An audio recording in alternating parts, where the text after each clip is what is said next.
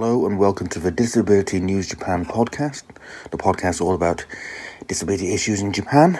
I'm your host, Michael Gillan Peckitt, recording this from indoors, essentially in Kobe, because I'm on a kind of self isolation thing going on here. I I stay indoors most most of the time, most most days, and I don't use public transport, but I do go, go out for a walk for an hour or two I say I don't use public transport. Every two days or so, I take a 10 minute bus journey or train journey to, to somewhere else just, just for a complete ch- change of scenery.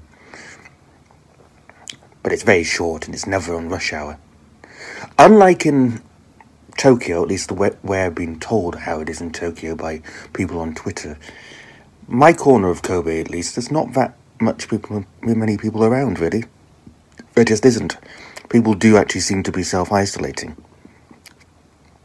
It will be busy at rush hours, though. Restaurants and pubs in, in Kobe City have been more or less closed for the last couple of weeks. Of course, the chain store ones like McDonald's, they're, they're still open. It's also worth pointing out, on a related note to do with the coronavirus, that uh, I was in hospital a couple of days ago completely routine, not coronavirus related. But I noted that there were far less outpatients basically than there usually would be. So I wondered if people have been cancelling their appointments for not wanting to go to the hospital, whether the hospital's taken on a policy of just not having that many patients. I don't know. So having a lot of time on my hands, I'm making more podcasts, and there is actually something to report at the moment because um, because March the 19th, it's Thursday, March the 19th, there was a, a report that Eiko Kimura, who has cerebral palsy and is a, a member of the Japanese Diet, the parliament, she's a member of the House of Councillors, and she belongs to the Reiwa Shinsen Gumi party, which is a party that managed to get two disabled people elected to parliament in the last general election herself Eiko Kimura, who has cerebral palsy, and one Yasuhiko Funago, who has ALS. Well, Kimura was not allowed to sit on the Coronavirus Countermeasures Committee. And she's claiming that this is this amounts to discrimination.